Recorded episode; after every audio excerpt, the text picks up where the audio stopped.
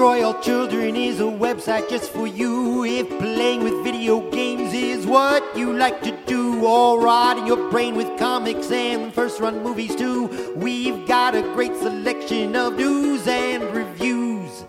So search us out on the web, you just won't get enough of all our digital madness and other fancy stuff. We'll also make you laugh until your tummy's feeling buff. Destroy all children. You should go there now. Yeah. Hello and welcome to Destroy All Children. Knowing me, Larry Davis. Knowing you, George Brundle. Uh huh. Uh huh. Uh huh. All right. Quick warning. Anybody listening, if you do not care about The Sopranos season four and five or Resident Evil Village, this episode is gonna have nothing for you. I feel like if anyone is still listening to this podcast, they are coming here for the Gabagool more than Maybe. anything else. uh, Yeah. I, I think it's also very likely that just alienated a lot of listeners. But anyway, it doesn't matter uh, because last we spoke was about season three, and uh, even though you were taking a reasonable pace on the show for a while, over the past couple of weeks you've decided to do your usual thing of just watching everything all day, every day, and uh, have burned That's through right. two seasons of it since. I'm I'm a huge consumer of content. Yeah, well, yeah. I love content. Yeah, streaming sites are made for freaks like me. hmm And sign up for a month. I watch absolutely everything that I want to watch, and then I'm good for a while. I go into hibernation. Uh, yeah, so I guess we're having like a Gabagoolathon since we're going to do two seasons Let's on this let's do episode. Resident Evil first. So people who Uh, like come here for the we, video we games. said, but we did say with Resident Evil we're going into spoilers. Yeah. That's true. Also, full spoilers for Resident Evil Village. So either way, Yeah, you're gonna get spoiled on something. that is true. Although by now, I think if you're interested in Resident Evil 8 and you haven't beat it yet, then uh, again, it's only been out for a week. not that long of a game. Well, So no, the, not. the last but- time that the last time that we talked about it, you and I, we both got up through House uh, Beneviento. uh-huh. Is that how you say it? Yep. Beneviento. Gabagool. So we got through Baby House, uh, which means we were about halfway through the game, roughly. Uh, I have finally beaten the game. You've beaten the game. We pretty much got all the trophies. On top of that, you have platinum did yeah, at not, this point. I'm pretty stuck much. on the I did all of them. Uh, pretty much you and I, as a unit, No, as, I as did a it. conglomerate, we're pretty Don't much me done. in with you because you're like, oh, this is too hard. It sucks. The mercenary mode is terrible. It's always kind of been terrible. It's much and I better than really the hate old that they one. keep putting it. Yeah, sure. What a fucking bar to pass, Larry. that it's better than the old ones. It's actually it's a lot like um the the mode in Revelations. Really, it's kind of weird they called it Mercenaries because it's more like that other thing. And do you think they're going to do another Revelations at some point? I hope so. That if they do another one, where they left off with it, the fact that they've not addressed any of the stuff that happened in that game is unusual to me. they do another one, it should be like tank controls, static camera angles. Yeah, that'd be great. They'll never do that though. Like th- that's kind of the thing with uh, the Revelations game. At least what I got sold on it uh, on was that it was a third-person, over-the-shoulder Resident Evil game that still made use of puzzles the way the original Resident Evils did. They barely make use of puzzles. It's pretty much just a third-person shooter game. It's still And you- fine. You get that the ghost girl who points at things, right? Sure. Yeah, it's still fine. I like it.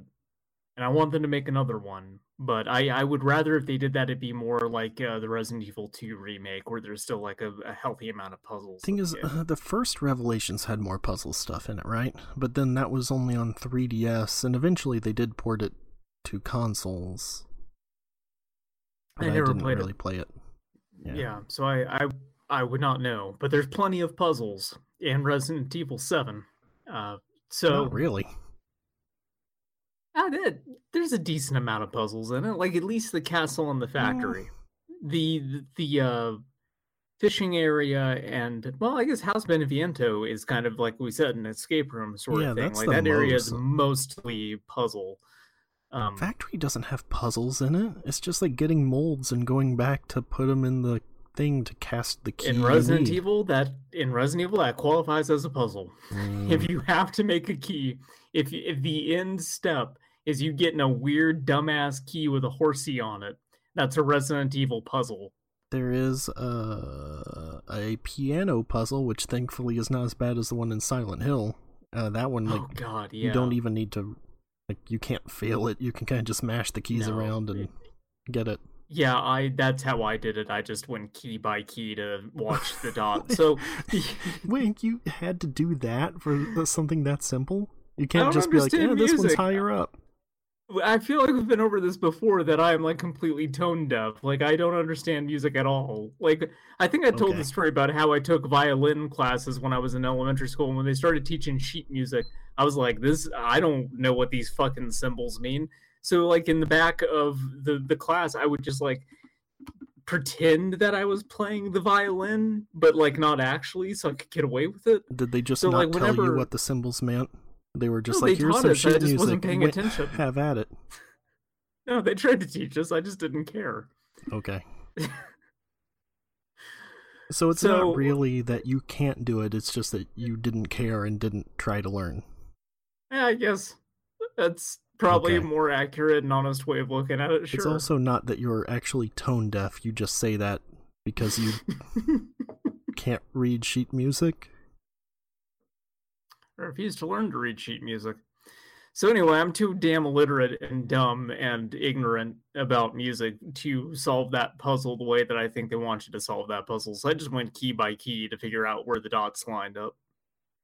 I got it though. Did it eventually. ever occur to you that it's like, oh, this key is in the empty space, the, the next one is on the line, the next one is on the empty space, the next one is on the line? That never. No, I just kept I Okay. kept hitting buttons. Alright. s- constantly hitting buttons. Uh,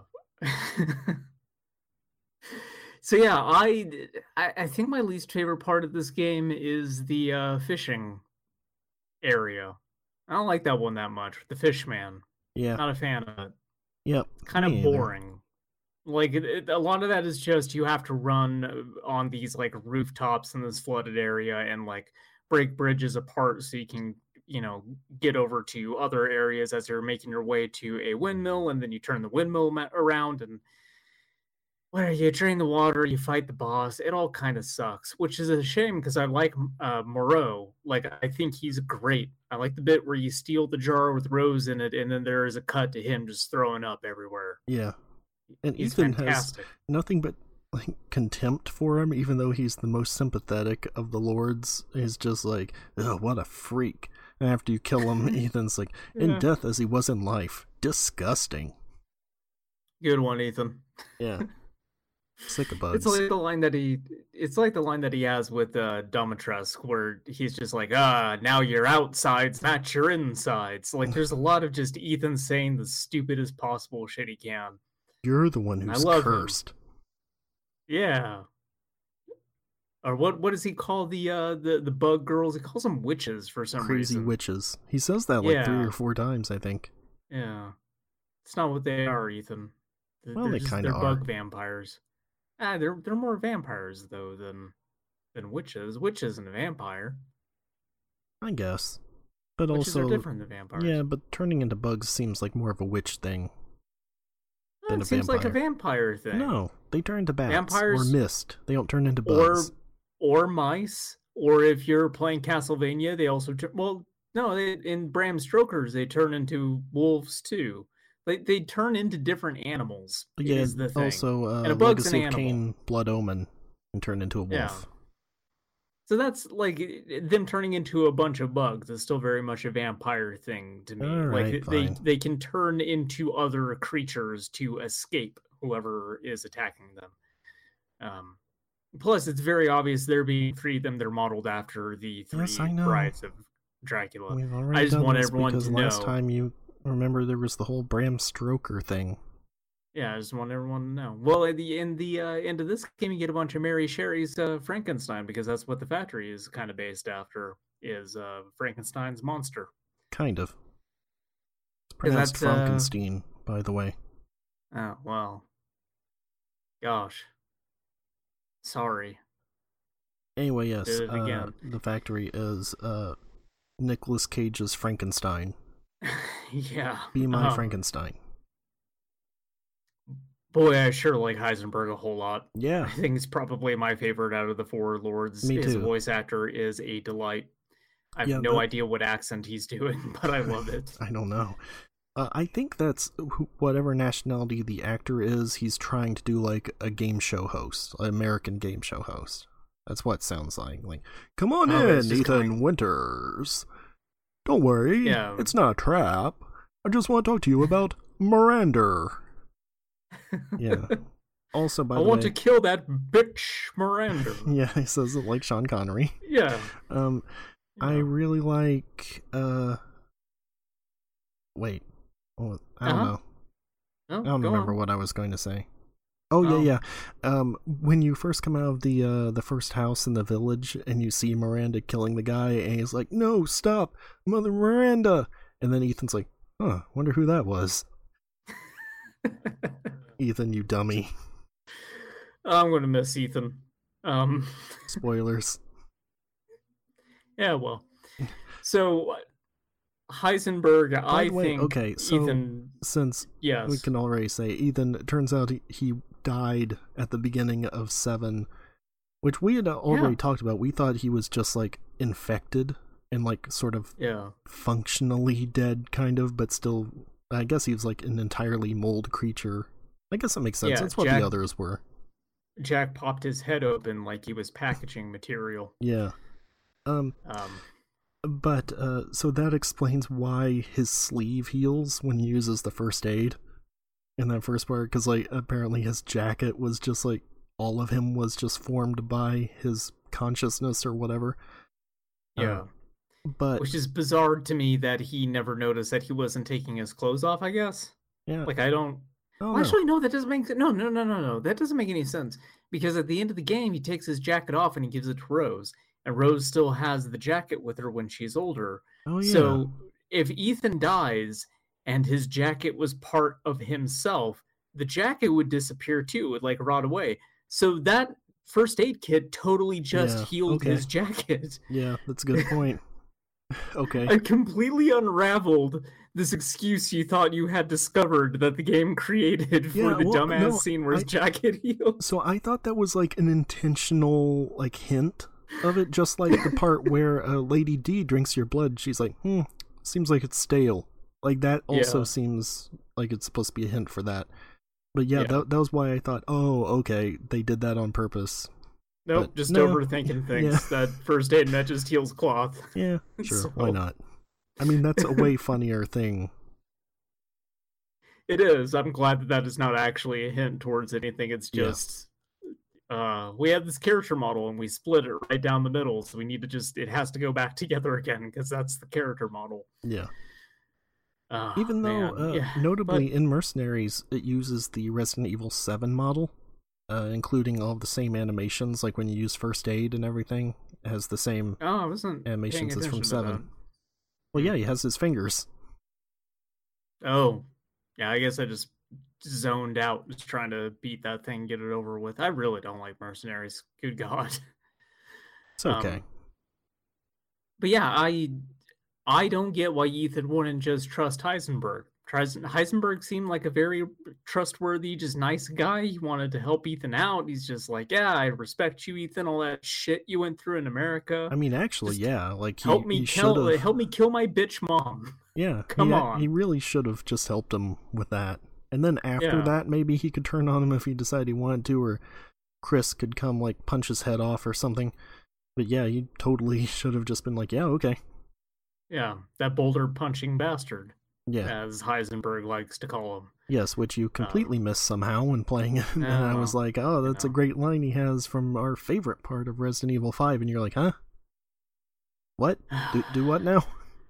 I'd really like to forget just all of Resident Evil 5. That game is rotten. Uh, then again, I'd be trading in on those memories of us trading eggs back and forth, and that Yeah, was pretty up. good. You throw up like Yeah. Moreau when you eat a rotten egg on accident. well, the best part is you can throw up, and then your partner can just hit the like uh Yeah. the little like positive affirmation button, so they just keep going like, "Yeah, awesome, all right." Well, give no, you a thumbs up behind It you. also kind of just does the same thing though. So just be like going go go go go like you're trying to chug a beer keg or something. So hear me out on this. Resident Evil 5 has occasionally been on sale for the PlayStation 4. what if if we could get in on that at a real Wait, low price on and replay it? Yeah. They ported that over to the PlayStation 4. Why? They figured there are enough people who want to play Resident Evil 5. No. They ported that thing. Resident Evil 6 is on the PlayStation 4. And even less people want to play that game. Ugh. Yeah. Okay. But like at the same time, part of me has been thinking like maybe I should just buy those so like for the sake of completion because I have all the other numbered Resident Evils. Uh, I don't have seven on disc because that was part of like a PlayStation Plus thing. But like I don't know, maybe I should have five and six just to have them. But they've been No. like twenty bucks, and that's that's way too much. If I could get them for like five, five or eight bucks, I would maybe get them just to get them. I would not. Oh. I kind of of- do want to take like a second run through five though, and just like really see is this as bad as I remember it being. Speaking of PlayStation Plus, did you see the the news today? No, what happened uh, happened? Grand Theft Auto 5, uh, the PlayStation 5 Xbox Series X version is coming out in like November and it'll be free on PlayStation 5. Oh, okay. Yeah. That's something. When's Grand Theft Auto Six happening? uh,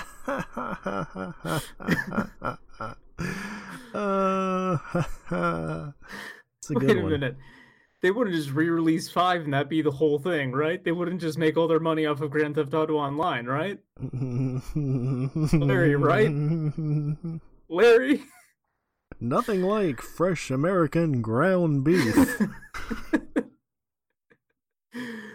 yeah, so the entire like factory is um it's the second largest area of the game. We were kind of right in our prediction that it was going to be more like the castle. Uh, whereas House Beneviento and the fishing area, they were their own kind of like weird little excursions. yeah. Um, and in this area, you have to fight the uh, soldats, which are these dudes who are fused with machines, and they're a real pain in the ass. eh, not really. They're a real pain in the ass, Larry. They're really not. Uh, you have to shoot them in their weak point, which is Yeah. either on their chest or their back. You usually have to fight them in very confined spaces. There's ones later on that are completely covered in armor, and I did not think you were actually able to like blow the armor off of them. You didn't get the file that that's the- like, hey, explosions will knock the armor off. I I did, but I think I thought that was about a different like version of them or something. I I don't know, but Okay. I thought that I was low on ammo anyway, so it probably just wasn't going to work out for me. And they drop them down in these very tight hallways, so I thought that the point was you needed to somehow just get around them. Like you weren't meant to fight them; you were just supposed to find some way to evade them. Yeah. But I also haven't experimented with like if you can down uh Lady D or not. You can shoot her and she'll it'll like stun her for just like a couple of seconds, but that's it. She Okay, doesn't like kneel shooting- down like uh Mr. X does or something. I tried popping a few shots off at her and it seemed like it did absolutely nothing. So I thought that she was maybe an exception to the rule and could not be stunned. I think you have all, to do a but- lot of damage because I only tried it in New Game Plus when I had uh, the unlimited Magnum ammo. I decided to give it a shot, and uh, it takes like two or three shots from that fully upgraded to knock her down. So I should have tried that on my last casual run because I bet it would have only taken one. Yeah, probably. Man, that Every- that thing just Every boss dies for like two or three hits. Yeah. Yeah, it was great shooting Moreau like five times and then he dies, especially after the uh, Village of Shadows run where he has like an absurd amount of health. So I I was guess just so. dumping into him on like that run and it took fucking forever to were- kill him. So You were also using the grenade launcher, right? Yeah, by that point, I Yeah. still did not have enough lei to get the Magnum and fully upgraded. I understand, but that has lower DPS than like your other weapons. Yeah. Like that's why you use that for regular enemies because they'll stun lock them. For a boss, you're Oh. better off using a sniper or something. See, I barely upgraded any of the other weapons that I had because I felt like I didn't really need to in my previous run through the game. Uh, like by the end of it, I just spent all that money getting the shotgun and, and getting the new handgun and everything. I didn't have much left I wanted to spend, knowing I needed to buy the Magnum, so I didn't bother to upgrade those at all. So I think that the grenade launcher probably still put out more damage for me on that run because I had upgraded it. Uh, but whatever, Maybe. it, doesn't matter. I eventually got done with that fight, but I think that was like the single biggest roadblock that I ran into. Uh, Mhm. the Heisenberg fight is a pain in the ass too, because you're confined to that like little tank. So the Heisenberg boss fight is the most ridiculous shit in this entire game, and I love it. You're in a little tank that's made out of like some farming equipment. Uh, you have a missile launcher on there, and you have a Gatling gun. And Heisenberg is turned into a giant junk monster, and you have to have a tank battle with him, and it's fantastic. Yeah, I kind of you wish there the was glowing more to it because yeah, it's just here are the orange spots, shoot them Yeah. until they disappear, then restart. They'll sort of like uh, respawn and do it again.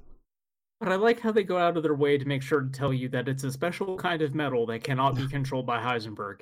And if you don't read the file, you get a bit of a cutscene where Ethan like taps the side of it, like the this this trunk can fit so much meme. Just taps the side and is just like, oh yeah, this baby's made out of special metal. He says that just no so matter you what. know. He just says like, uh, "Oh, metal Yeah. polymer composite, huh? All right." Yeah, but it's it's funny to me if you don't read the file that he still somehow just knows that by like touching the metal. Like Chris he just tells you. Oh, he does. Okay. Yes, in the cutscene I didn't pay before attention that. at all during the game. I guess not. Apparently, nah. Yeah, Chris says like, "Hey, we got this thing. It's made of metal polymer uh, composite, so Heisenberg can't control Oh, it." God. Speaking of uh, absolute dumbasses in Resident Evil, let's talk about Chris Redfield All right. And how maybe he should be fired from his job. Hmm. Well, so he, who does he work for exactly? uh, I think he's like kind of an independent contractor. I don't know. Like what I've what I've picked up on. So I went and I read some like wiki articles after this because I wasn't exactly sure what I the did deal too, is. and it didn't really clarify anything. here's my understanding of it right? So he was with the bsaa which is like an international kind of like go as a un force they go and they take care of bows and whatnot. Then there's blue umbrella. Blue umbrella is the umbrella corporation went under it got repurchased rebranded and they're trying to go out of their way to clean up what old umbrella did. Chris doesn't trust him. A lot of people don't trust him nor should they but chris will accept their technology when it is lent out to him and his team. Uh, so that's why he had a bunch of blue umbrella shit in the previous game, but he's But not he's- actually with them. But he's also not with BSAA anymore. Yeah, uh, he's part of his own like uh, little team of dog-themed mercenaries.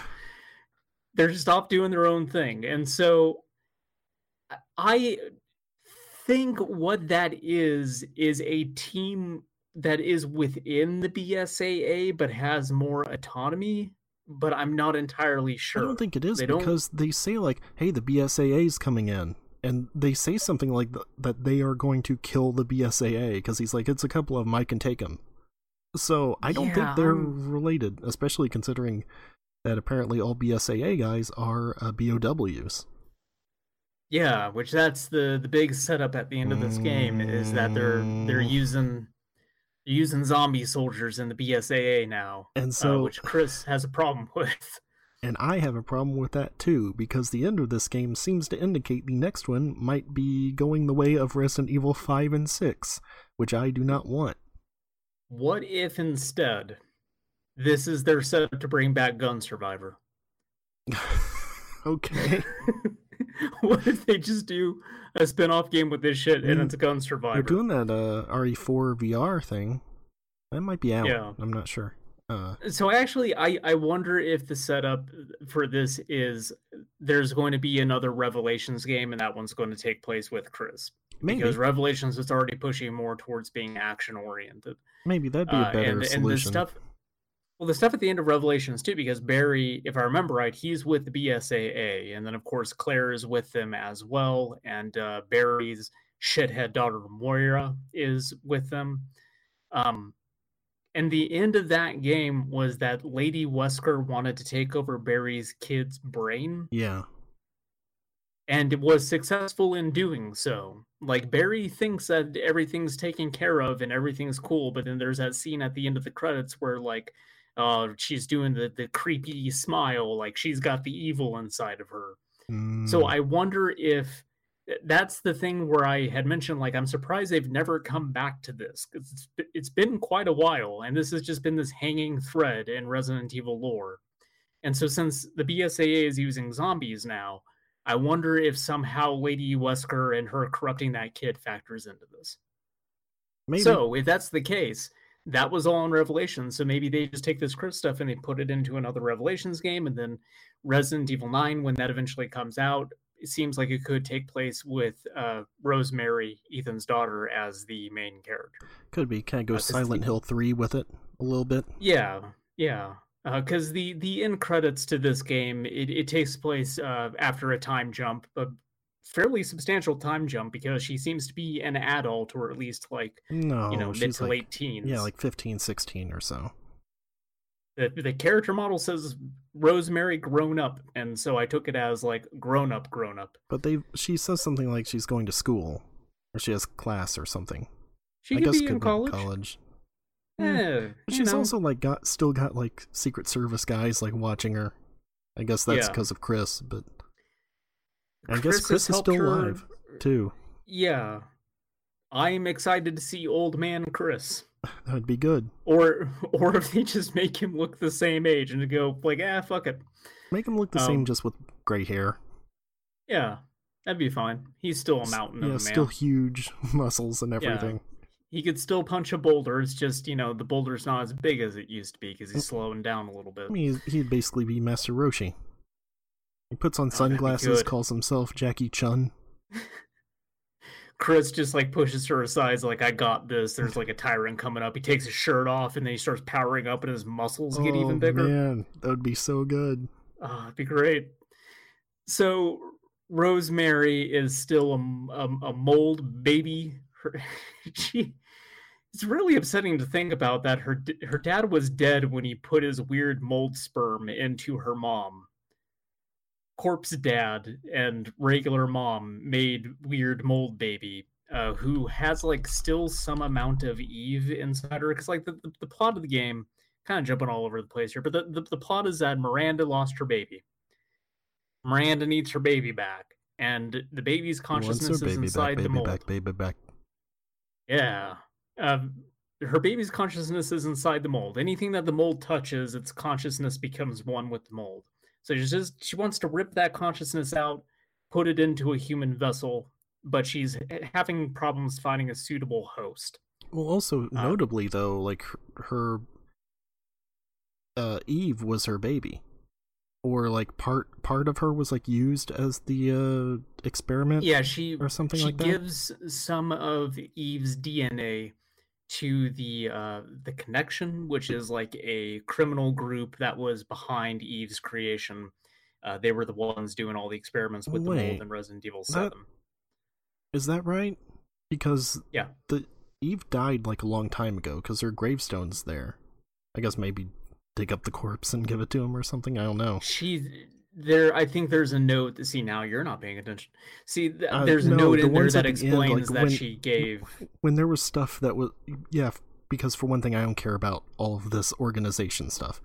Second, uh, when it, I got to the note that was like, oh, by the way, uh, Oswald Spencer came by here and he really liked these uh, diagrams. He said they looked like umbrellas. Anyway, that was when I was like, oh boy. All right, sure, Yeah, fine. Spencer's got that. He's got that real horny note where he's just like, God, I really love spending time with you up in the mountains. Yeah. I'm so excited to do unethical experiments now. Thinking I'm going to start a company, call it Umbrella or something. I don't know. Might have a mansion somewhere. but that, so that got me thinking about too. There's all these weird dumbass puzzles in the castle and in the factory and everything, and like it, surely these locations have not existed all the way back to when Spencer was there, but maybe some of them to some degree. That castle's ancient, like maybe it did at least. Did Mhm. Spencer see all that weird shit of people going like, I, I gotta get the fucking relic of sorrow to get into the church, man. Like, give me a few minutes, and he's just like, "Oh, that's a sick idea for a house. Yeah, maybe. I'm gonna, I'm gonna build a dumbass house like this later." I'm going to have so many lion reliefs that need you to put rubies in them to open doors. that's right. I might hide an MO disc behind one of them. You know, just fuck around like that. Sure. Oh God. Um, I I like that stuff. It's completely ridiculous, but Resident Evil should be completely Well- ridiculous in that way. I mean, I like that they, in Resident Evil 2 specifically, explained it by saying, yeah, this place used to be a museum. Uh, Yeah. that's okay. Like that that helps it make any amount of sense that it used to be a museum. Like, oh, well, it's perfectly normal for a museum to like make you solve this Yeah, sure. weird like wind up doll puzzle in order to get into the library. Well, you never been to a children's museum? Where you gotta, like, you know, uh, roll a ball through this tube, and then a video No, of I- Bill Nye shows up and says, that's f- f- f- fantastic, or something. I thought he was going to say that's f- f- f- fat. that was f- f- f- f- f- fat. Yeah. Well, that, yeah. Guess it No, was I've never 90s, been a child, and. I've never been near a child, so no, I've never been into a children's museum. Okay. Come on. Went there as a field trip Oh. once. It was a good time. Mm. Yeah, uh, so she wants to put her baby's brain inside another baby. I, I don't know, whatever. She does it to some degree because the concept art that they have, uh, I wish I had to unlock all of it to get a trophy, and boy, that's tedious going through that menu, unlocking one after the other. It is a yes, long it is. list. At least you don't have to And- actually look at every one. You can kind of just scroll through with D-pad. You can just yeah. I did look at the concept art because that stuff I do find kind of interesting. Yeah, the character of models I didn't really yeah. Uh, but the concept art for Rose states that they wanted to represent some of Ava's influence on her, uh, specifically by incorporating the, color green into her character design. So, I, to some degree, I think it worked. So when you bring up like Silent Hilling this, like I wonder how much they push in that direction. yeah. Maybe she's on a carousel at one point and it catches on fire and Maybe another version of her shows up. there's a giant bunny at some point. Yeah, who knows? Uh, but she has powers or whatever, so that could be interesting to also see them kind of work into a, a Resident Evil protagonist where, you know, maybe you're not just using weapons to solve things. But I'm also not prepared to see her fuck her hands up. Uh, I feel like it would be sort. She would be kind of like the guy in Prototype, just like like turn her arm into a giant knife or something. Oh, that'd be good. Or I still just wanted- tentacles like the darkness. That would be cool. It would still just be funny though, her getting her hands all fucked up and characters just being like, you know, you really remind me of your dad. Yeah, but she also like she knows she's a mold being because she says something like, "I can do stuff you haven't or Chris hasn't even seen." So yeah. I don't think I still like that would really happen. I still like though that you and I kind of predicted Ethan's hand would just heal because again the, the mold connection and it never did. He just walked around having a hand that made him look like Abe for Yeah, the entire game. yeah, basically. Um, So But one thing, so going back to the beginning, when Chris shoots Mia, I what I thought was going to be the case would be that she was actually still under Eve's control from the previous game, that she Mhm. never actually left her. Turns out no, Miranda just completely took her place and Ethan never noticed. Yeah, she just made him a nice dinner. Yeah. Well, like who knows how long she's even been there is the thing. I I think not too terribly No. long. Uh, So But here's I mean, the thing: I don't when know you if it was like find that day or like the week before Yeah. or something. Well, so when you find real Mia in Miranda's dungeon, which first of all, I don't know why she would even bother to keep her alive. I don't know either. That's so weird to me. Second, uh, she's wearing the same clothes. Uh, yeah. So true. I know that that is probably just, hey, we're not making a whole extra character model Yeah. for Mia. Come on. But like, I guess it could also be communicated that she got captured within the same day, and that is why they were wearing the same clothes. Could be. Also, uh, that would also, I think, make sense because they were probably constantly being monitored by Chris and his crew. Um, yeah, and so they the probably would have noticed to have happened very quickly. pretty quickly after that something was up Yeah. too.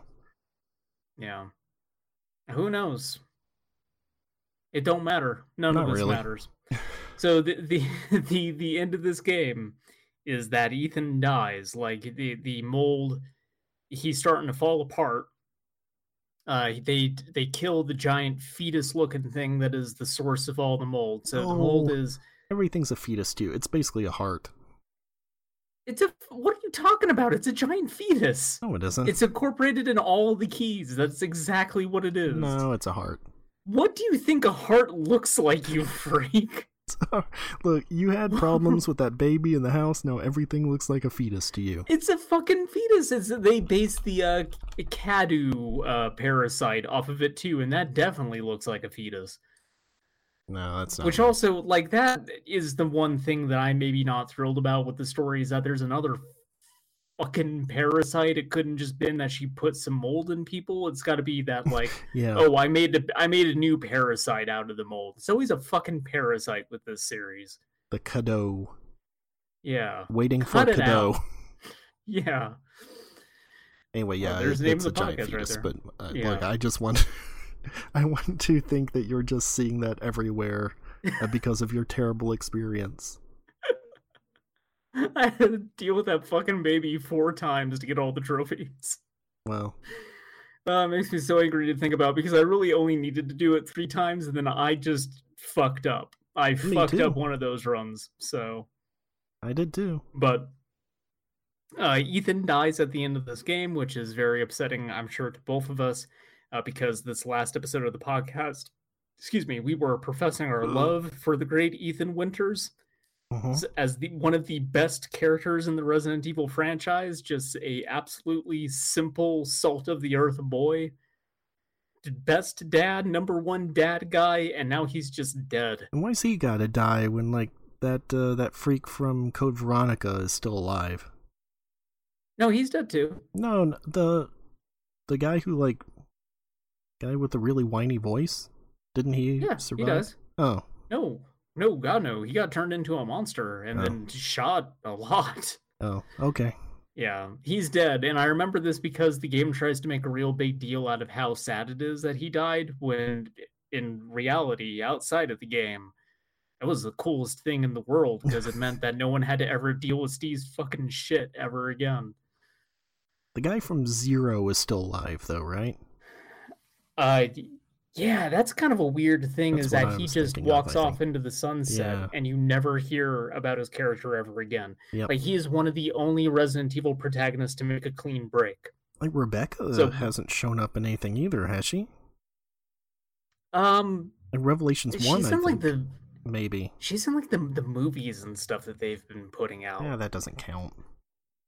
Like she's still active within the Resident Evil universe. I'm I'm pretty sure that the, maybe I am making up my own lore at this point, but I thought that there was stuff about her being in the BSAA. Maybe.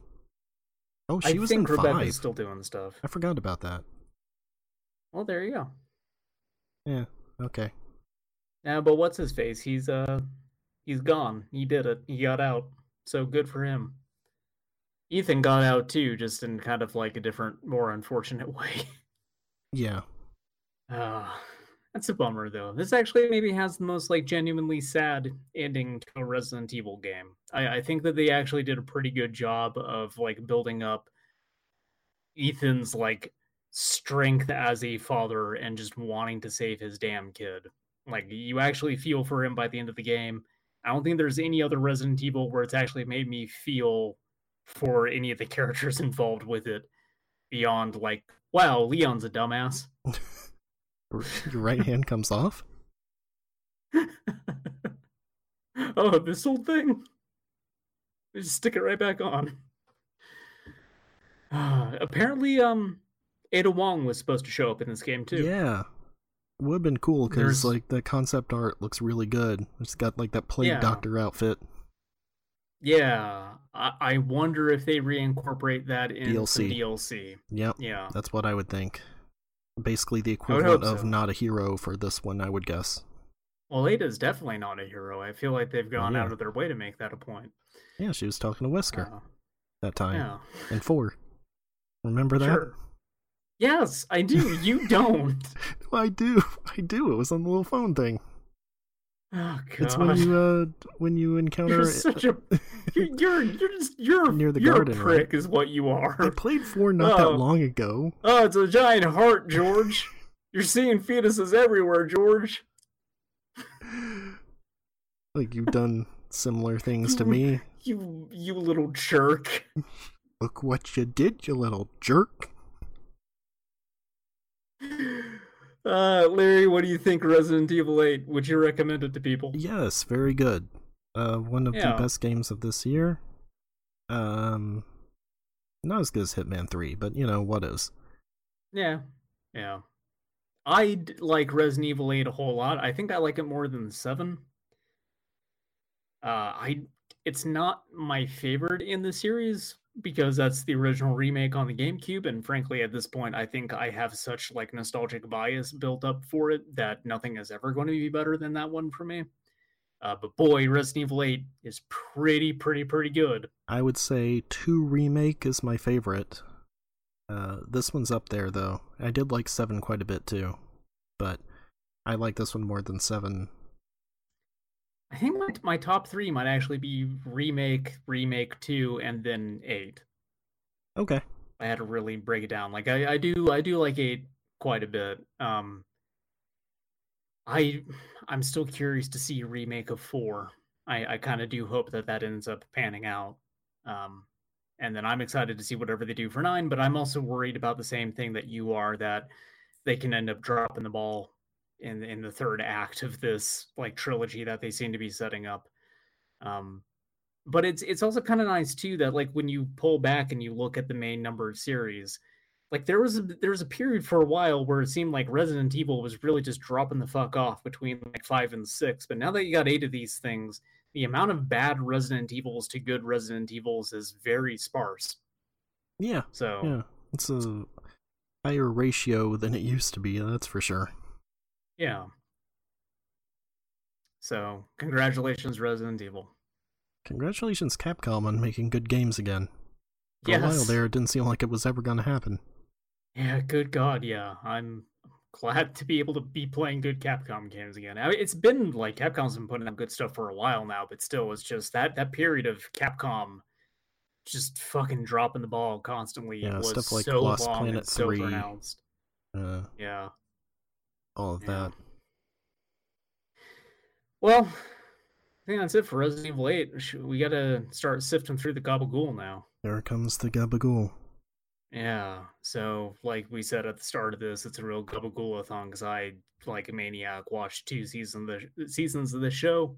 So I don't know where season four ends and season five begins exactly. The fight with uh, Carmela and Tony. Okay, right, the divorce stuff. Like that's the thing. When I was watching it, like I couldn't remember where season three ended because three and four kind of just go together. Like there isn't Yeah, really a do. clean break. Four and five, like Yeah. it's like they fight and separate. Like that's the end of four.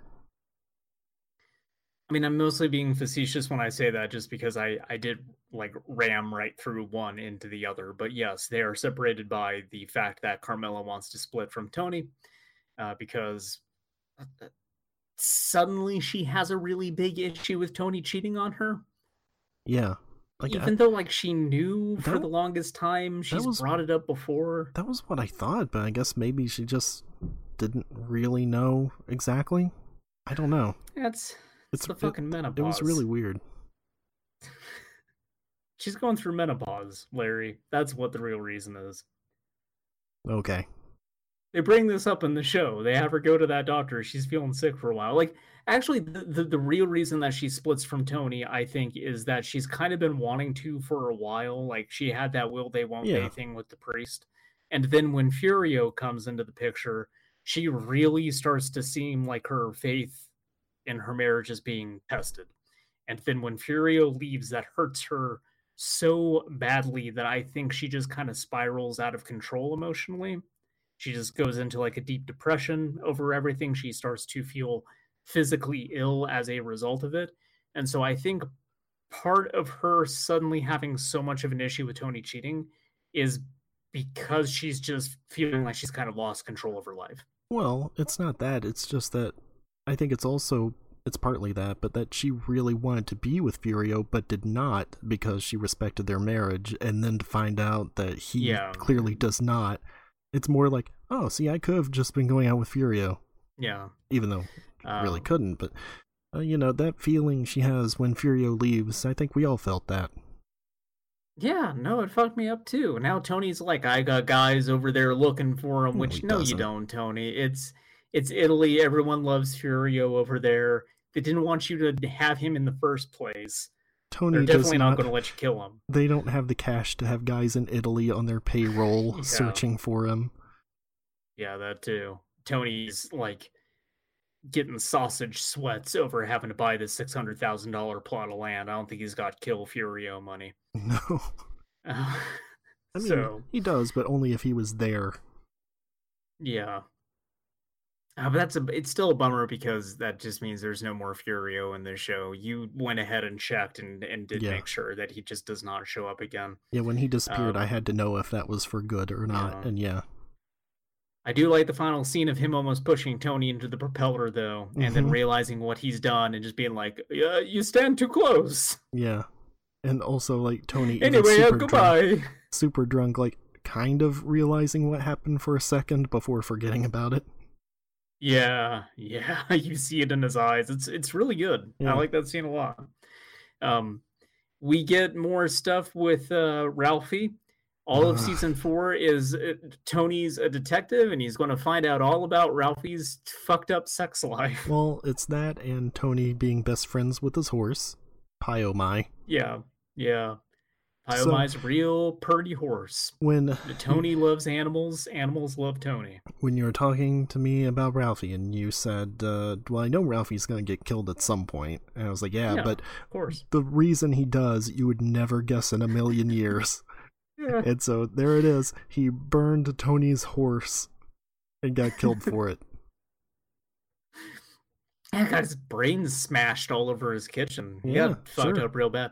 And then, like, also, like, you kind of containing the fact that, like, I kept mentioning this Christopher Nolan wig of his and how I didn't recognize yeah.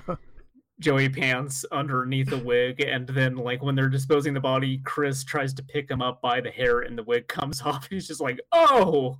And Tony's like, what, are you an idiot? Of course it was a wig. Uh, but anyway, Ralph uh, Cifaretto is finally out of the picture. E- even though, like, when I say finally, it's still like most of season four, he's still alive. Yeah. Um, there's there's still quite a bit of him like toning things down. We had mentioned too that the cocaine did did, did play like a large part in him flying off the handle constantly. Yeah, he mellows out quite a Um, bit. Yeah. That and the movie Gladiator. Those two things Yeah. really made Ralphie hard to be around for a while. Um, but he does mellow out, except he's still stepping in shit fairly regularly, both figuratively and literally. Mm. Um, because like he tells, yeah, exactly. His his girlfriend at the time, for context, context tricks him into stepping into horse shit, and then this inspires Tony to go on a wave of practical jokes. Yeah, he's just like, ah, I'm going to be a prankster. it's great. He just pours cold water on his wife in the shower, which is the real reason why she left him. Yeah, And you just get this good bit of Tony scurrying away like a little rascal, just laughing to himself. It's fantastic. Yeah. And it's just Um, like juvenile stuff like that, or like, you know, loosening the salt shaker and stuff. Uh, the amount of restraint they had to not do a scene where like he put shaving cream in AJ's hand while he slept and then woke him up. And drew a mustache on him and marker. Well, that kind of happens like later anyway. Yeah, it does. Where they glue AJ's face to the ground Yeah. at that party. Um, but yeah, there, there's a. there's a lot of Tony needs to find out about the weird sex shit that Ralph is into. And there's a good bit where when Ralph breaks up with Janice and he's in the he's going to like the little bar that he's hanging out in where they run their card game. He's just like, Yeah, finally broke up with that crazy bitch Janice. Would you guys believe she wanted to like put a dildo in my ass? Oh, that's crazy. Anyway, I told her definitely no because I'm as straight as they come. Yeah, I was like, no way, sister. No way is that going anywhere near me. Anyway, deal. but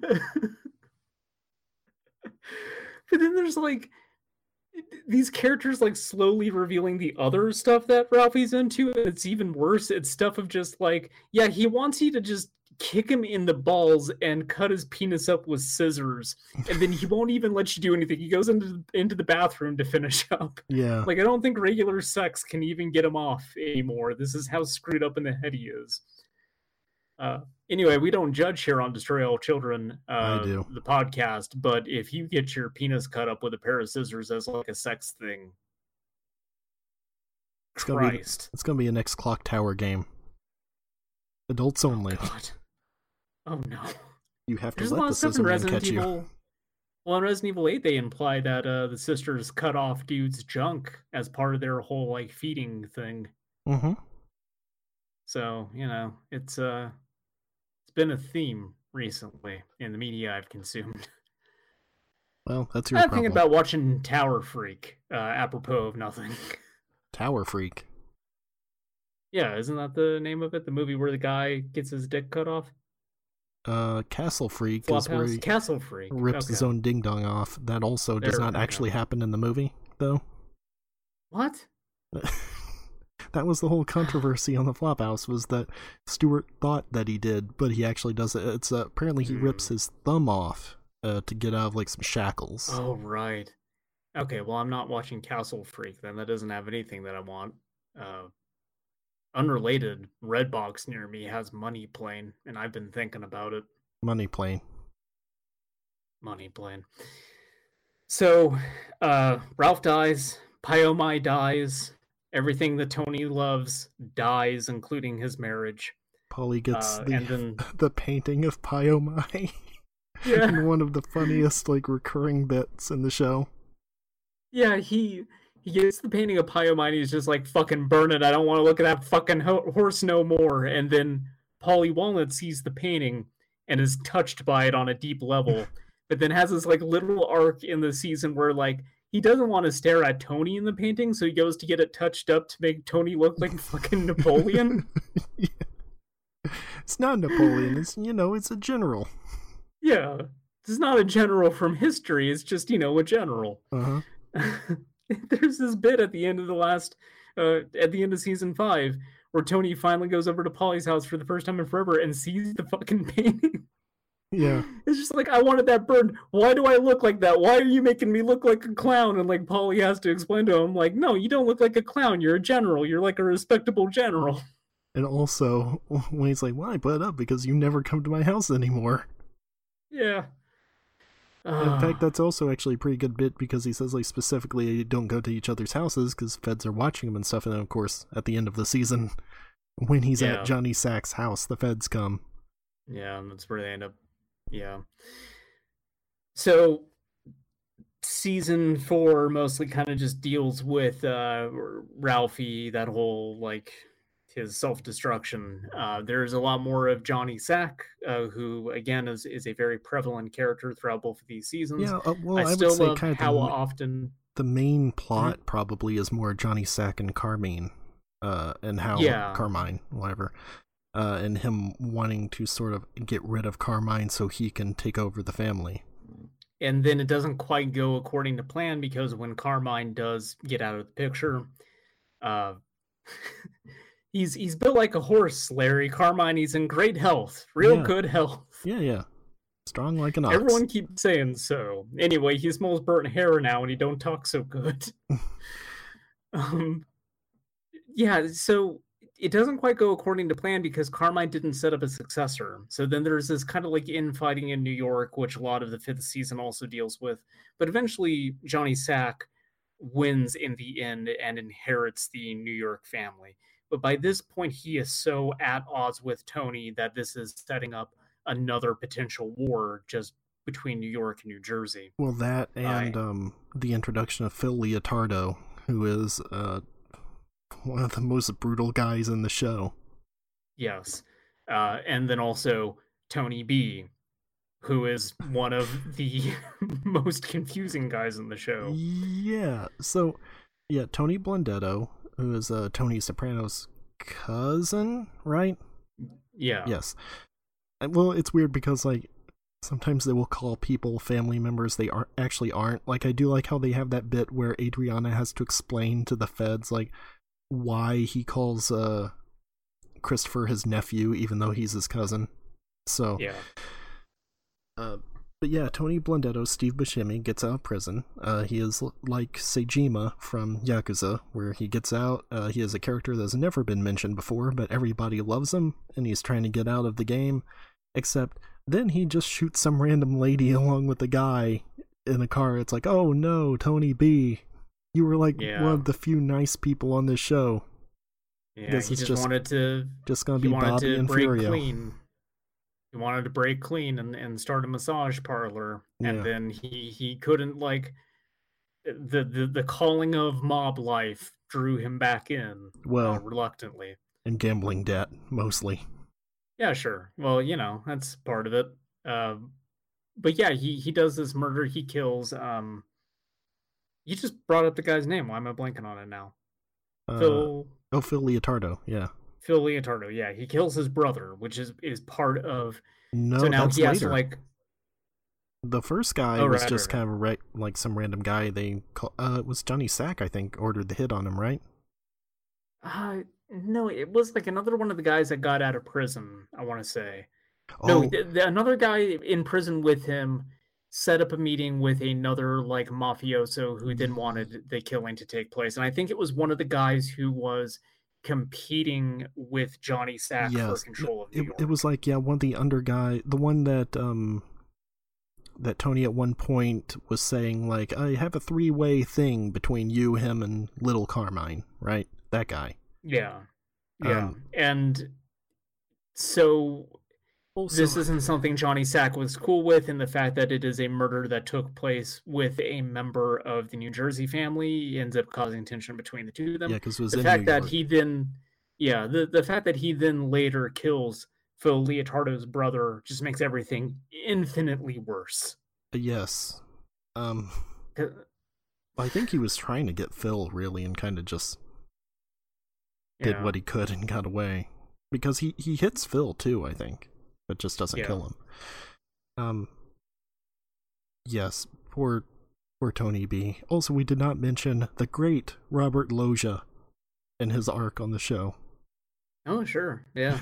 He's just like the worst. yup. Just like this old gravelly man just gets out of prison and decides he's going to start taking things over and breaking people's legs. Yeah. Just brutalizing some dude who's just doing landscaping for the hell of it, just yeah. breaking his arm. It's fucked up. And like I really do like that Paulie tries to mostly make things right. Like in true Paulie fashion, he still just wants a cut of the action.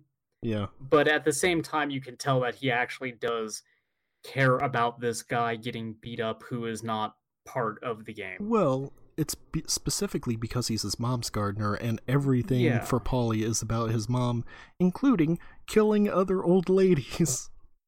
That's right. Which, like, Paulie is part, a great son. That was the part I was talking about when I said like Paulie gets into some real weird business later on, and that was what I was thinking of was him just like smothering the old lady. Yeah, it was just I like love Paulie Walnuts. I, just... I at work we use Microsoft Teams uh, to do a lot of our communication. It's basically a work version of Discord is the easiest way to explain it. Anyway, I changed my avatar on there to be Paulie Walnuts because I want everyone to know that I mean business. Yeah, sure. So I've had a lot of people to the family. I've had a lot of people going like, "That's not you in your profile photo." I have to explain to them, "No, it's Paulie Walnuts." Oh, I gotta walk them through this. I gotta do uh, wings in my hair so I can look more like Paulie. Uh-huh. Oh god. Um yeah, there's other stuff in this uh with Chris and that, his by the way. Like Reed oh, Richards oh, style you. hair. Oh. That's nice of you to say. Um, there's stuff in this with Chris and his heroin addiction. Very trendy. Uh, yes. they Casey Jones has to host a intervention for him. Yep. It's one of the all-time great TV interventions. I just like that when they're going around and they're when actually, did was that in the end of season three that the intervention took place, and then it's like between seasons he Uh, comes back and he's sober again, or was it season into four, into four. five? I think that's into four and five. He comes back Okay. sober. But I, I think we mentioned on the podcast the bit with Because- Silvio going like, "I came in one day and you were throwing up, disgusting." Yeah, because um, four I think is the one where um, he sits on the dog, so he's still on H at that point. Yeah, we didn't bring up the dog, so maybe this is season four. Wow, I'm all turned around. He he fucks that dog up real good. I was laughing so hard at that when that happened. Well, you know, he just leaned back, got comfortable, sat Yeah. on a dog, It makes a perfectly little normal, perfectly healthy. noise too. And he's like, "Ah, you know, you must have crawled under there. For warmth. Yeah, just for warmth. oh god, he does so many fucked up things throughout the course of this entire series. And to that point, maybe one of the most fucked up ones is sitting on Adriana's dog and killing it. Adriana does not deserve any of this shit that he brings to her life, and I do not know why she continues to stick out with him. Like, No. a drug addiction is results in her getting beat even more than she already did, which was a lot. yeah, So, uh, but they host this intervention. Uh, he gets sent away to rehab, and he comes out and he's totally sober. Except, you know, every now and then he has a bottle of beer or a glass of wine or a glass of vodka. It's fine. It's fine. He can have a glass every now and then. It's fine. it's fine. Yeah. The important thing is that you just do a little bit of H. It's all about moderation. Yeah, just a tiny bit. Yeah. Uh, so anyway, Adriana has IBS. Yeah. Which eventually evolves into full blown like ulcerative colitis. yeah, that's not how IBS works. So No, I don't think that the writing staff quite understood the difference between IBS and IBD. Um, we understand it Oh, because wow. here on Destroy All Children, we're proud members of the IBS squad. that's right. Card carrying members. yeah, it's like spackle inside of our intestines. It's all fucked up down Jeez. there. Um, so Adrian is basically the most Looks like a relatable tube character. of chorizo sausage. uh, you eat a Subway sandwich and it goes right through me. Um, actually, that just happens to everybody. So you know, whatever. Yeah. Um, yeah. So Adriana has IBS, which is part of. Adriana quickly became like one of my favorite characters in the series. Like I just I feel so bad for her all the time. Like she Yeah. is absolutely getting strong armed by the FBI. And this all eventually comes to a head when she takes part in covering up a murder, which she kind of like. I feel for her even then because the situation she was in was like damned if you do, damned if you don't. Yeah. And so she just went with, okay, cover it up because this is real bad if Chris finds out about it. And the odds of the FBI finding out about it are maybe less than Chris finding out about it. So I might as well go with that. But as it happens, FBI finds out about it. And so they explain Well, You're yeah, now an accessory to murder. dispose of like evidence, don't sort of like put it in a dumpster and then go get it back out again and put it in your car Uh, or yeah. something. Yeah. Um, Especially when you know the feds are watching your place Yeah. of work anyway. but they they bring her in and they're like, okay, you're guilty of you know being an accessory to murder. You can get 25 years in prison. You're given a shit on this Tony Soprano case, so you need to wear a wire, or you need to bring in Chris and get him to flip, or you're going to jail. And of those two Uh, options, she picks the dumbest one. Absolutely. Uh, she decides to explain everything to Chris, who then almost strangles her to death. Yeah. Uh, which is, you know, he's done it a few times before, probably. He's smacked But, her like- around enough as it is. It's just such a weird thing. Like, of course, Adriana would try to get him in because she believes in him and wants them to have a future together. But also, nobody like suspected her of anything really. Like Yeah. it, it even took Chris completely by surprise. Uh, the desk. I'm sorry. good job. Um, like she's even gotten to situations where she's just been one on one with Tony, and again, he never suspected anything from her. So, Yeah. Tony wanted to stick his dick in her, for Christ's sake. well, yeah, gave her that drive, you know. Yeah. Yeah. Oh god, we completely skipped over that. Like, uh, there's a whole episode where they get in a car crash together, and then everyone is convinced that Adriana was giving Tony a blowjob, and so Mm. Chris starts going completely berserk over this rumor to the point that they have to kidnap the doctor who worked on her and have him tell Chris that she didn't give him a blowjob Yeah, and Tony B bringing out his medical expertise as a licensed mas- massage therapist to explain, like, oh, well, the bones would have had to been broken in this way if she was given a blowjob, but she wasn't. So that indicates an upright position, doesn't it, Doc? yeah, that's a really good bit. Yeah. Oh God. Um. Speaking of good bits, I'll get back to the Adriana stuff, but I wanted to mention this before I forget about it. We we've brought up before how this show has absolutely perfect comedic timing. hmm I think uh, one of my favorite bits so far is Janice attacking the soccer mom. And then Tony Yes. finds out about it and he's watching the news and it's just like the cut to her tackling her and go like, you bitch Yes, and like getting dragged away and then they cut to like an interview with a psychologist going like well some people are just very predisposed to anger the slightest thing can make them fly off the handle and tony just goes fucking bullshit and stands up and there is like you hear something break off screen and it is the most like stereotypical like plate Yeah. breaking sound effect yeah, it is. And so also, they just got it off a cd or something has Janice saying like, uh, "Yeah, well, you know, she's lucky I didn't kill her," and Tony's like, "Yeah, we both know that, right?" And then Bobby is just there standing around like, "Wait, what?" Yeah. Th- then the bit later, like at dinner, where Tony sees that she's actually doing kind of good about suppressing her anger, so he just decides to push her buttons and see if he can get her to break, and keeps Yeah. bringing up her son and how she's abandoned her son. Oh, yes, and she named him Harpo. Yeah, Like- I mean, yeah. Why do you why you name him Harpo anyway? I mean, he's got a what point. kind of name is Harpo? Um, Oh God. Speaking of which, Tony never had the Hmm. makings of a varsity athlete.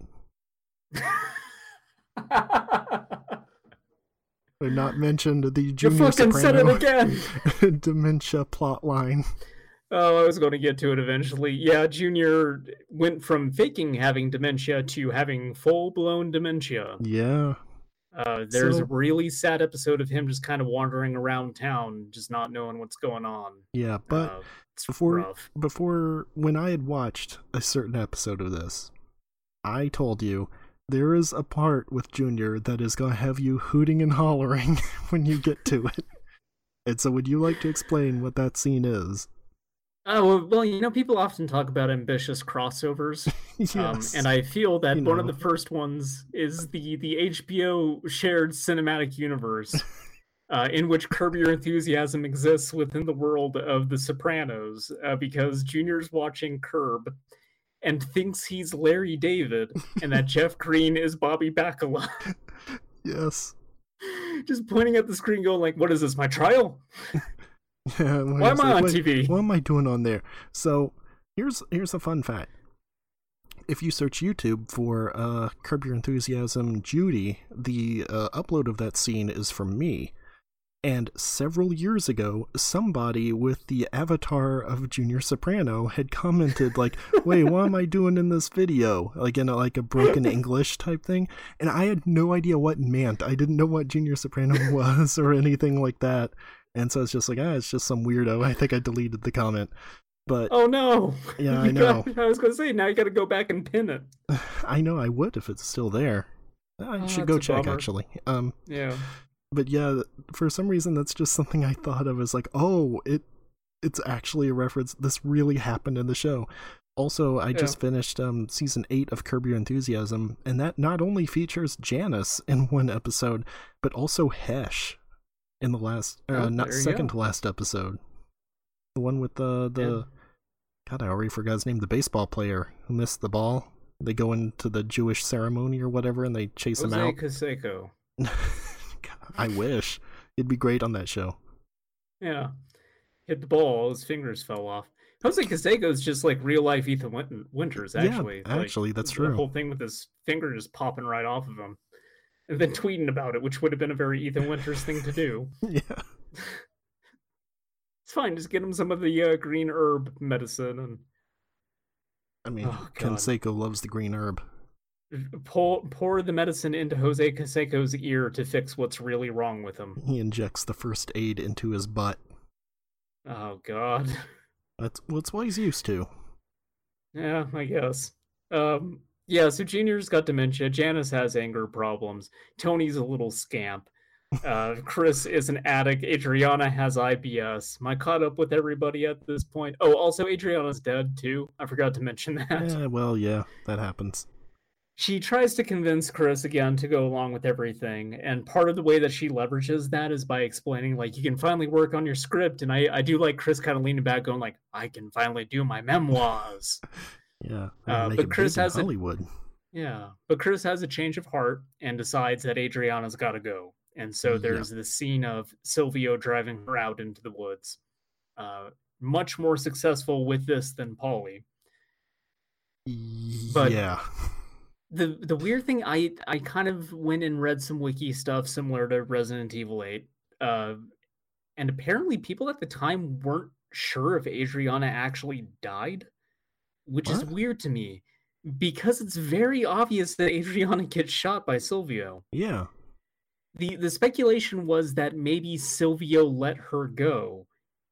Oh yeah, but he sure why seems would like he's Silvio letting her go. do that? Yeah, Silvio Silvio doesn't give a shit about Adriana. First of all, secondly, the way that scene is shot, she definitely dies. Yeah, it's also. I mean, that scene's really sad in general. Uh, that whole episode is rough, but Yeah, it is. um, yeah, like the drive over where she knows what's happening and he's still just sort of keeping up the ruse of like they're going to see Chris at the hospital and stuff. yeah, Yeah, yeah. It's uh. Also, uh, come to find out, the Russian guy that they shoot, that Paulie shoots that whole episode, of the Pine Barrens, they never come back to that. I know. Uh, which I thought that that would have payoff eventually, and then the fact that the Russian had just not come back uh, at a certain point, I was like, okay, well, this is a weird amount of time to not loop around on this thing again. And the reasoning that they gave was, so first of all, they shot a scene where the Russian came back. The Okay. bit where Paulie and Chris are reminiscing about it and they're sharing the story to everybody else.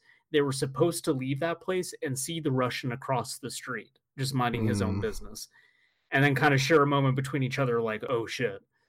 Uh, they cut that scene out and the explanation that they gave was that uh, there are not always answers in life. He gave like a very david lynch explanation of like just about to sometimes shit is just yeah like sometimes things just need to be left hanging and you don't get answers for it and so that is the approach that they took and it is perfect. That is exactly what they should have done so i, I appreciate the sort of lynchian approach to getting rid of this character It's also pretty Coen Uh, brothers in a way.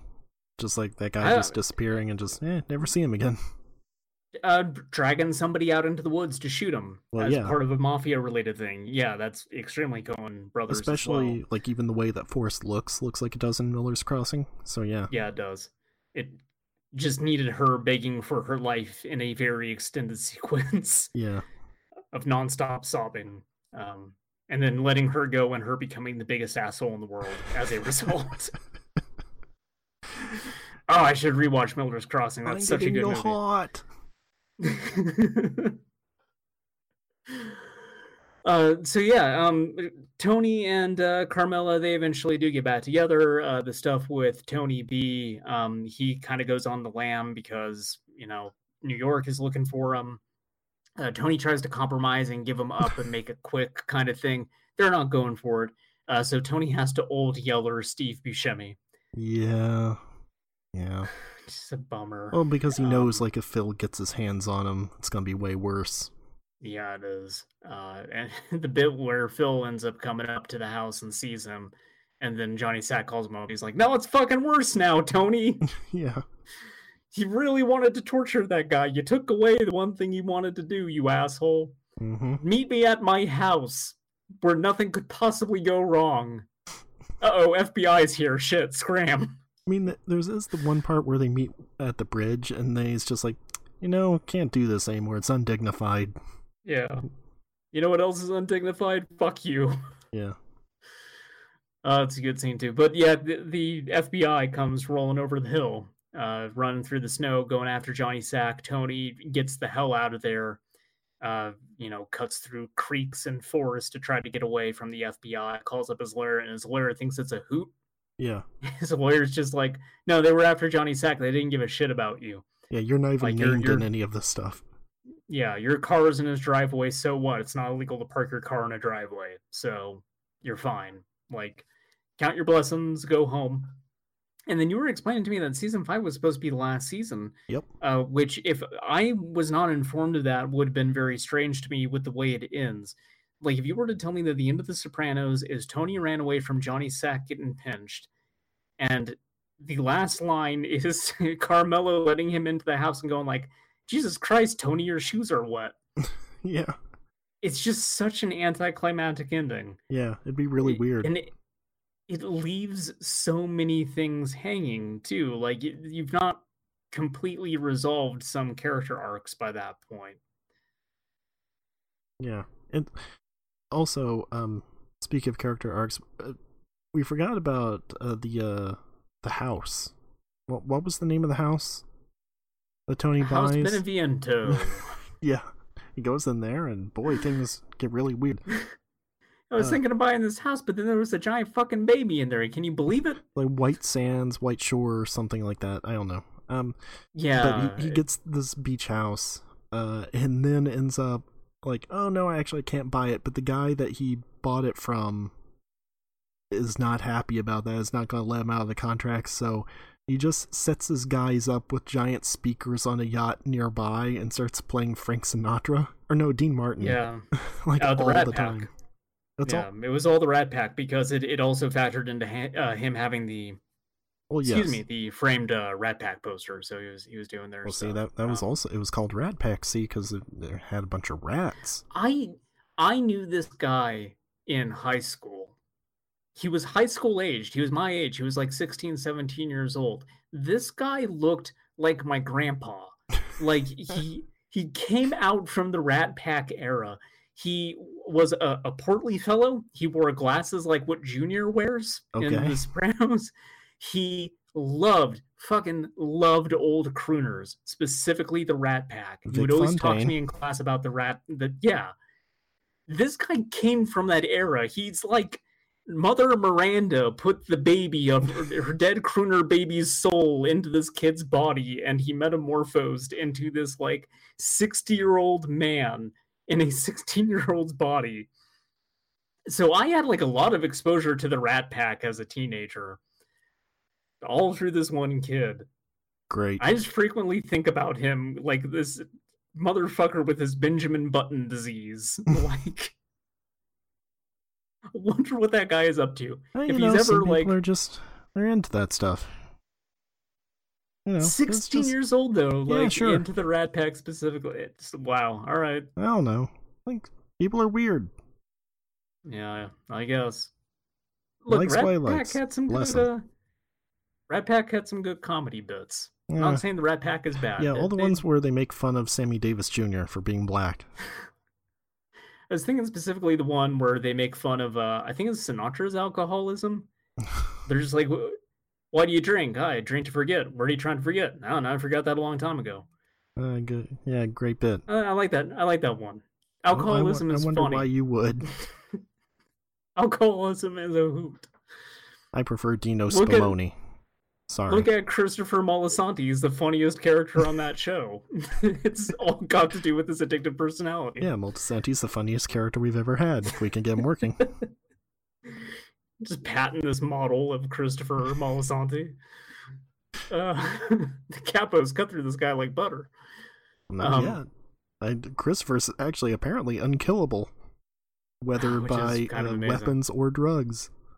No, I mean, you go into character arcs, you look at him at the start of the show where it was kind of a Ralph Cifaretto thing where it's like, oh, when's this guy just going to die? Like, he's Yeah. not making it to the end of the season, surely. And uh, he still has his moments where he goes completely ballistic, but it's mostly on Adriana, so it's fine. It's not Mm. getting in the way of the business or anything. Well, he doesn't have her to take it out on anymore, so I'm interested to see where this is going to lead. so, I guess, uh, do you want to kind of make predictions for where we think this series is going to end? Uh, I guess Have I you can. actually started any of season six yet, I or are you still just done with five? I've watched one episode of season six. Okay. Oh, That's right. You had uh, in in private mentioned that this takes place again because season five was supposed to be the end of it. Uh, so they returned to this like two years later, and it's noticeable that everybody has aged yeah, up. yeah, there was that- like a pretty large gap between five and Yeah. six, and I think also part of that is uh, I think maybe they filmed season six maybe closer together, like the two parts of it closer together than they would Mhm. in a normal season. Um, so Well, that's um, that's something in season like five that kind of. It's not just in, in season five. It, it kind of happens repeatedly throughout the show where they will mention the passage of time, and it's always surprising to me just how much time seems to take place between episodes and Yeah, scenes. Like yeah. season five is over the course of like a year. mhm. um, even though events feel fairly close together a lot of the time. Um, they'll just offhand mention like, "Oh, that was months ago Mhm. that Tony B killed that dude, and he's been in hiding." Um, but the pacing of the show makes it feel like it's been a week. Um, but yeah, like season six, I so my prediction: Junior's dementia is going to advance so much he will have no knowledge of any wrongdoings and be completely unable to assist Tony with the business. that's what I think. Yeah, I, I think he will forget he was ever even in the mafia. maybe. Um, I predict that Janice and Bobby are not going to be together by the end of it. okay.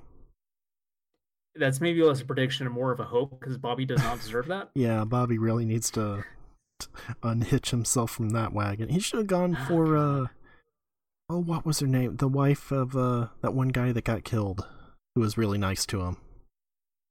You remember who I'm talking about? It was, like, early on. Yeah, yeah, I remember who you're you're talking about. I don't remember their name, but Yeah.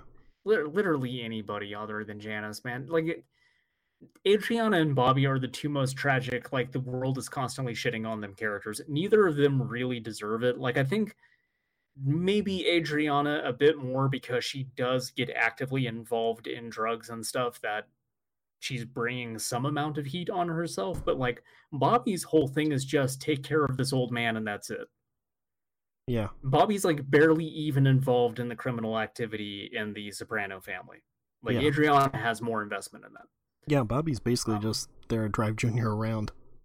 Yeah, I mean, there's even a whole scene with him wanting to do more and Tony being like, I, you know, I'd love to help you out, but what you're doing is actually very important to me. I Like- need you to just keep taking care of Junior. The most he does is that one part where he goes to the bar to sort of intimidate that witness or whatever it Yeah. was. Yeah, that's it. He's. I'm not saying Adriana deserves any like all the stuff that happens to her, but just as far as like absolutely blameless characters go in this series, Bobby maybe has the least amount of blame. Yeah. Um, so yeah. Anyway, I hope uh, him and Janice break up. Uh, but I'm gonna cover my ass. Uh, backup prediction with that: Janice puts a dildo inside of Bobby.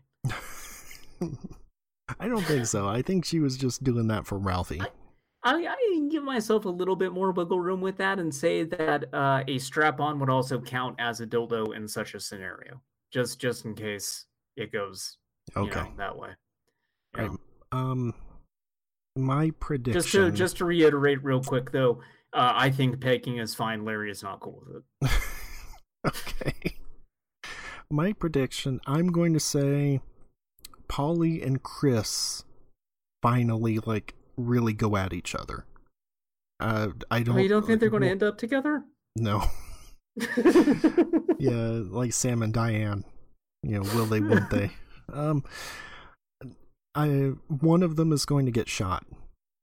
Don't know if Okay. he'll die from it, but I think that's probably what's going to happen. I also feel like something must like Silvio must do something because he spent so long without really having a plot line that he must like actually get involved in something here at the end, right? So I to kind of build off of that, there's stuff at the end of season five where Silvio is mentioning like there are guys in the family who are upset with the way that you're conducting business. yeah. It's not just lower level guys; it's your capos too. Yes. Uh, I feel that there's going to be a power struggle within the Soprano family. Yeah, yeah. Well, that's also kind of what I'm thinking the Paulie and Christopher thing might be. Um, because Yeah. Paulie has been unsatisfied for quite a while. Um, so It's also been like a little tough to call between the two of them because Chris is also very unsatisfied with Tony, Yeah. despite the fact that their family, like, there is that moment where Chris does consider flipping because he's so at odds with Tony. yeah, yeah. Uh, Um, could be both of them. Like who knows? I I'm Yeah. not sure. Um, but yes, th- I think that's definitely they were planting the seed for that one. Yeah. Um, other care uh, Artie Bucco. Uh, he's gonna maybe borrow some more money from Weird Frenchman. I don't know. God, that thing was so good. He's such a dope. How could he fall for that? Oh, no. I do like that Furio goes over to beat that guy up, though. I kind of so th- this FBI stuff feels like it almost hit a dead. So when I talked about like this being the end of the series and there being loose ends, like to a degree, character arcs are kind of wrapped up. Like you could end Chris his whole character arc right there with he got sober, but unfortunately Adriana had to go, and that's where he ends up. He's kind of reaffirmed his position within the family. Yeah. Uh, the FBI thing is the one that's left the most hanging because it just dead ends there with Adriana dying. Well, And so, and and that other guy that they had uh, as an informant also died. yeah, Like he just died of a heart attack. Like that's partly why they push Adriana into it too. They're like, well, this other guy, we're not getting anything more from him, so we need something.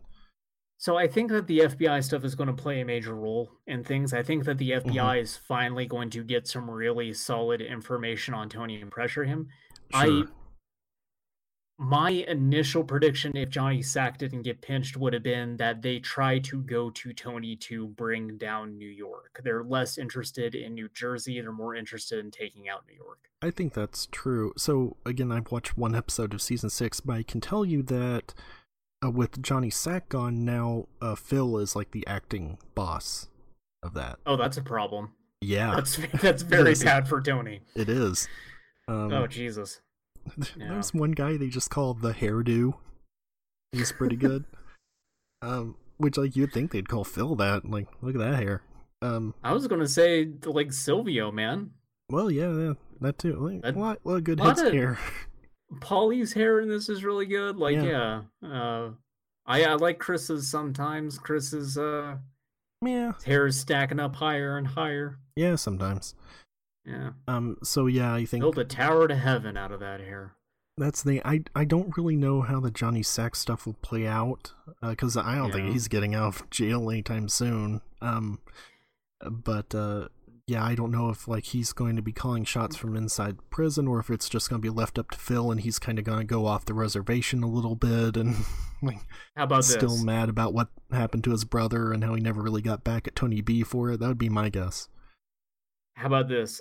Johnny Sack starts giving up information on the New Jersey crime family's connections to New York in order to get back at Tony.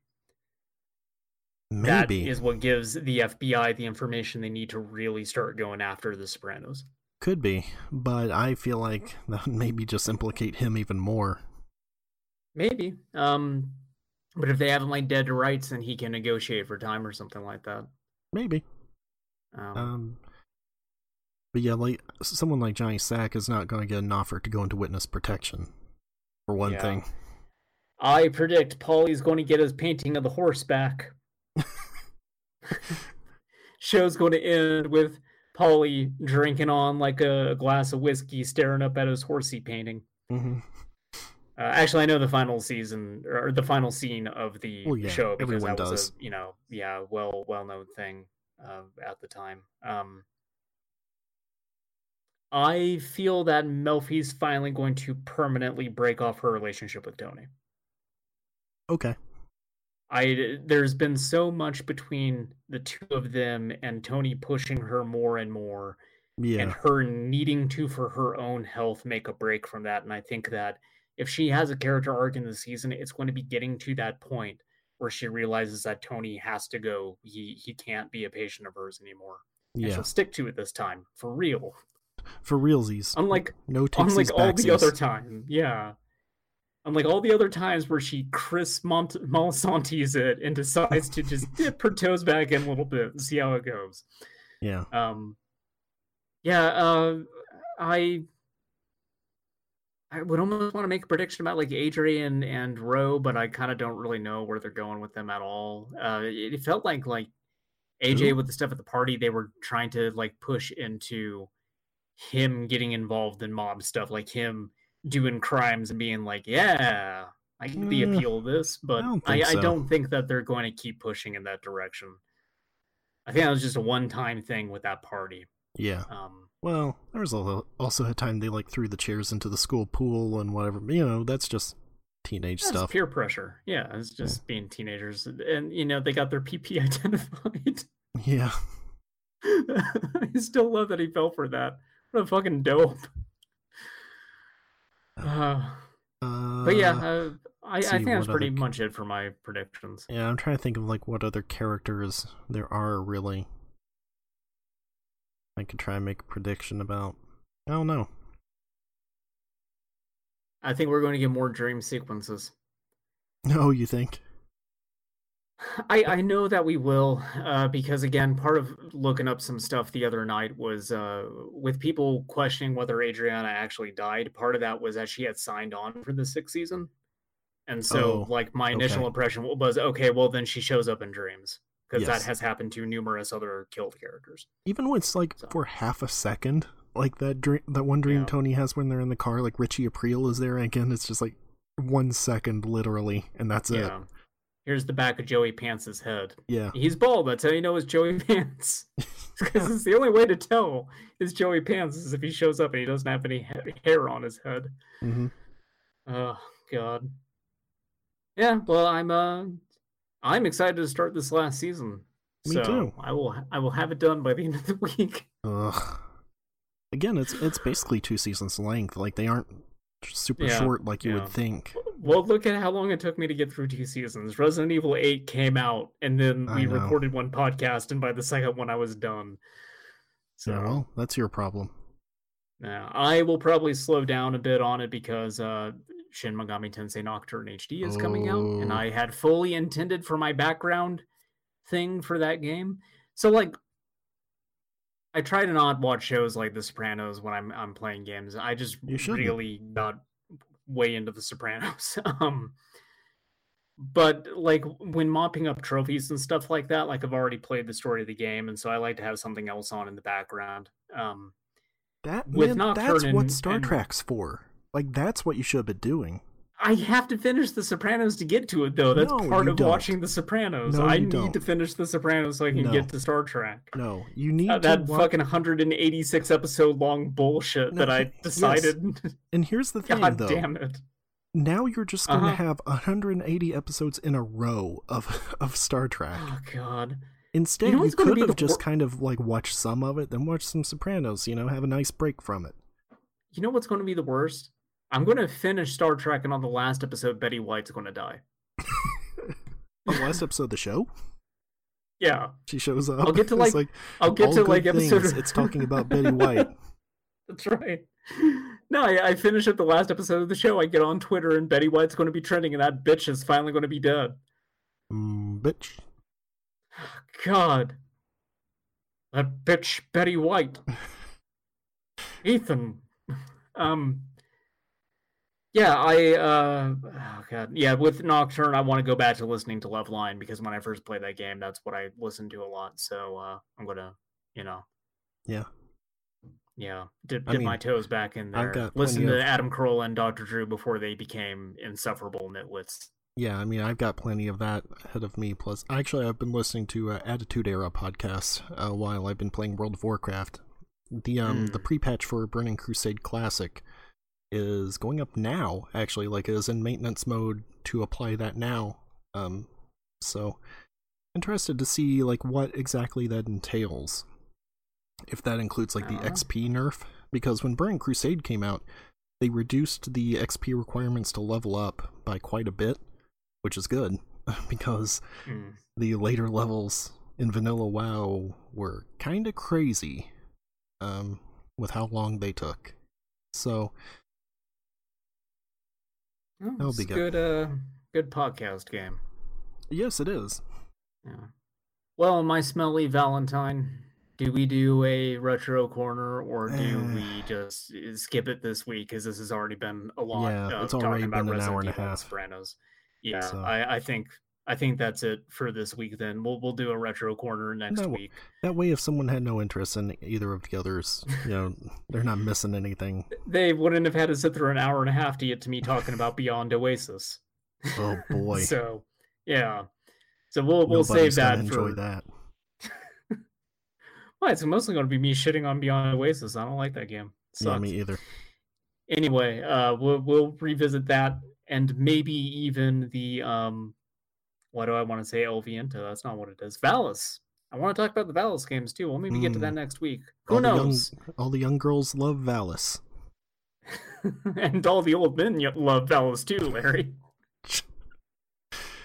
for different reasons. oh no! Eventually, they knew exactly what audience they were appealing to. Yeah. They they figured it out eventually. Yeah. Good. Goodbye, dinosaurs. Goodbye, dinosaurs. As Heisenberg would say. Yeah. Yeah. Yeah.